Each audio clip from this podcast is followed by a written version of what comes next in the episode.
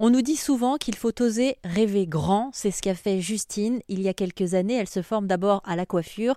Passionnée de plantes, elle décide d'ouvrir en plein Paris un concept store végétal qui mélange ses deux passions et quelques années après, elle n'en revient toujours pas. Bah, j'avoue que c'est un petit peu, un petit peu fou. Hein. Au départ, euh, j'avais aucune idée en fait de ce qu'allait devenir What the Flower. Ça partait d'une idée un peu folle.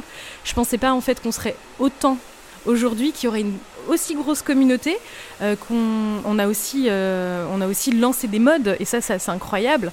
Euh, par exemple le caladium qui était une plante qu'on ne voyait plus vraiment en Europe, qui était un peu has-been et vraiment on n'avait plus de production. On a réussi à relancer ça, à en faire un événement. Alors vous venez de dire le caladium? Le caladium. Caladium. Alors est-ce qu'on peut le décrire? Ouais, Alors le caladium c'est assez sympa, c'est une, une plante qui part d'un tubercule que qu'on va pouvoir faire pousser soi-même à la maison. Donc ça c'est assez sympa.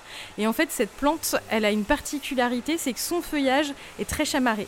Donc on va avoir une, on en a certains qui vont avoir une, forme de cœur ou d'aile d'ange, hein, ça dépend.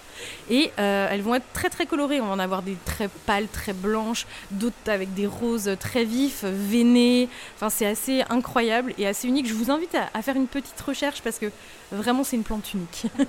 en fait c'est ça qu'on vient chercher aussi euh, ici grâce à vous chez What's the Flower, c'est se faire enseigner. Moi jusqu'ici, pour moi une plante verte c'est une plante verte. Je connaissais aucun prénom de plante verte, ce qui est quand même euh, hallucinant. Bah en fait, euh, c'est tout un univers et j'aime bien dire souvent que c'est un petit peu comme le vin.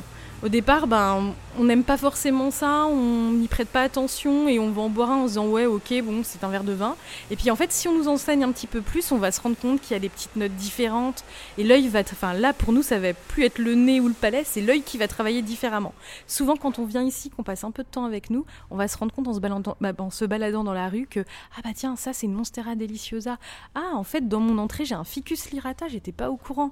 Et c'est plein de petits trucs comme ça. On va plus voir un amas de feuilles vertes, on va voir tous les petits détails et c'est là où euh, vraiment l'œil change. Merci à Justine, véritable passionnée, qui a fondé le concept store végétal What the Flower dans le 11e arrondissement de Paris.